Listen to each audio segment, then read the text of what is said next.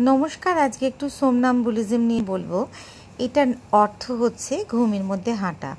আপনারা হয়তো অনেকেই এই রোগটির নাম শুনেছেন, অনেকে শোনেননি, কিন্তু ঘুমের মধ্যে যে হাঁটা বলে একটা রোগ আছে, সেটা আমরা মোটামুটি সকলেই জানি। তো এই সোমনাম্বুলিজমের জন্য কিন্তু কোনো কাউন্সেলিং স্পেসিফিক করা দরকার নয়, কারণ এটা কিন্তু মেডিকেশনের দ্বারাই ট্রিটমেন্ট সম্ভব। ডক্টরের সঙ্গে যোগাযোগ করুন এবং মেডিসিন খান।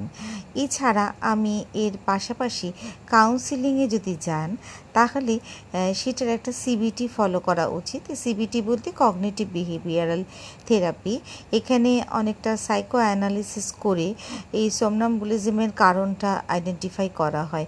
যেটা কোনো অ্যাংজাইটির কারণে হচ্ছে, নাকি কোনো এর হিস্ট্রি আছে, কোনো প্রেসিপিটেটিং ফ্যাক্টর অর্থাৎ কোনো চাপের মধ্যে পড়ে এটা আসছে, নাকি কোনো প্রি ডিসপোজিং ফ্যাক্টর অর্থাৎ কোনো পুরনো ইতিহাস লুকিয়ে আছে, এমন কিছু মনের মধ্যে। আনকনসিয়াস মাইন্ডে যার ফলে এই সোমনাম্বুলিজম সৃষ্টি হয়েছে। এইগুলো দেখা দরকার। এছাড়া একটা বিহেভিয়ারাল থেরাপি বলব, অর্থাৎ যার সোমনাম্বুলিজম আছে, তার যারা রিলেটিভ মা, বাবা হন বা হাজব্যান্ড হন বা যেই হন, আপনি যদি এই পেশেন্টের পায়ে একটা দড়ির মধ্যে ঘণ্টার মতো বেঁধে রাখেন, তাহলে কিন্তু যখনই ওরা রাত্রিবেলা উঠে চলতে যাবে, তখনই ওই ঘন্টাটি বেজে উঠবে এবং আপনি কিন্তু অ্যালার্ট হয়ে যাবেন। আরেকটি বিষয় বলা দরকার, এরকম পেশেন্টকে কখনোই কিন্তু একা রাত্রিবেলা একা শোয়াবেন না। আপনাদেরও সাথে তাদের শুতে হবে বা আশেপাশেই থাকতে হবে যাতে ঘন্টাটি বাজলেই কিন্তু আপনারা অ্যালার্ট হয়ে যেতে পারেন। তো এই ধরনের রোগকে কিন্তু কখনোই নেগলেক্ট করবেন না।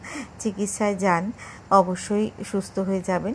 আর যেই হন, আর এছাড়া আরেকটি বিষয় বলব, এই রোগটি একটু বাড়িয়ে নিয়ে তারপর কিন্তু চিকিৎসায় গেলে সেক্ষেত্রে কিন্তু সারতে অনেক লেট হয়ে যাবে। তাই শুরুতেই যদি ট্রিটমেন্ট করানো যায়, সেক্ষেত্রে কিন্তু সেরে ওঠার চান্স নাইনটি নাইন পারসেন্ট ঠিক আছে, আমি আবার অন্য নতুন কোনো মানসিক রোগ নিয়ে হাজির হব, আবার একটি অডিও করব। আপনারা আমাকে একটু শুনুন, একটু ফলো করুন। Thank you